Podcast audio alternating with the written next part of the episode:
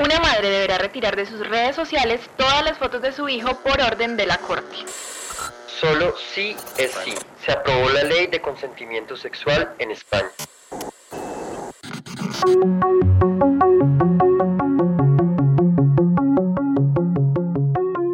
Enseñarles a tus hijas e hijos sobre el consentimiento puede ser un tema complicado, pero es fundamental para desarrollar en ellos la capacidad de decir no y para protegerlos en situaciones que no sean de su agrado.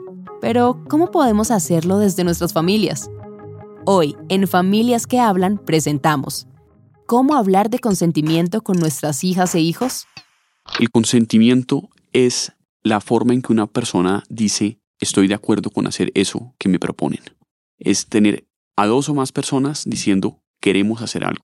Él es Andrés Vélez, abogado y socio de EduLegal. Para él es muy importante que se hable y se promueva el consentimiento en las familias, ya que así se desarrolla la capacidad de niñas y niños para expresarse, tomar decisiones y formar su pensamiento crítico.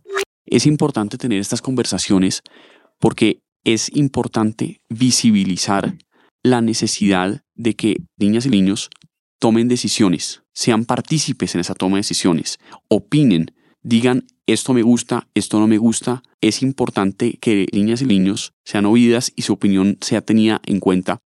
Para Andrés, tener conversaciones sobre el consentimiento en familia es fundamental, ya que en esos momentos formamos a niñas y niños en pensamiento crítico y les brindamos seguridad para que puedan expresarse cuando han hecho algo que no les ha gustado y nos cuenten por qué lo hicieron. Para lograr esto, Andrés nos comparte cuatro recomendaciones que nos ayudarán a desarrollar en nuestras hijas e hijos la posibilidad de decidir y expresarse frente a algunas situaciones que los afectan de manera directa. 1. Abrir espacios de conversación en casa en los que puedan expresar sus opiniones frente a temas diversos y valoremos su opinión.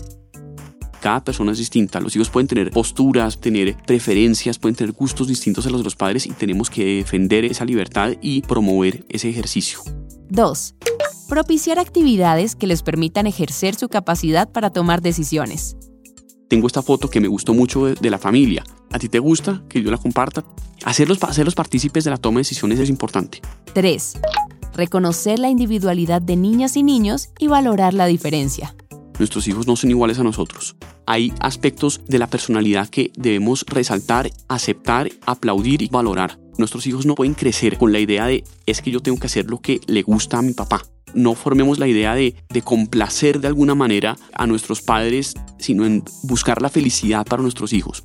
Y por último, trabajar casos concretos en donde les preguntemos cuándo han hecho cosas que no les gustan indagar un poco más por qué razón estás haciendo algo, entonces ahí es importante empezar a, revelar factores como la presión de grupo o otro tipo de, de, formas en que otras personas que pueden tener un mayor poder dentro de los grupos en los que se mueven nos pueden estar llevando a hacer algo específico.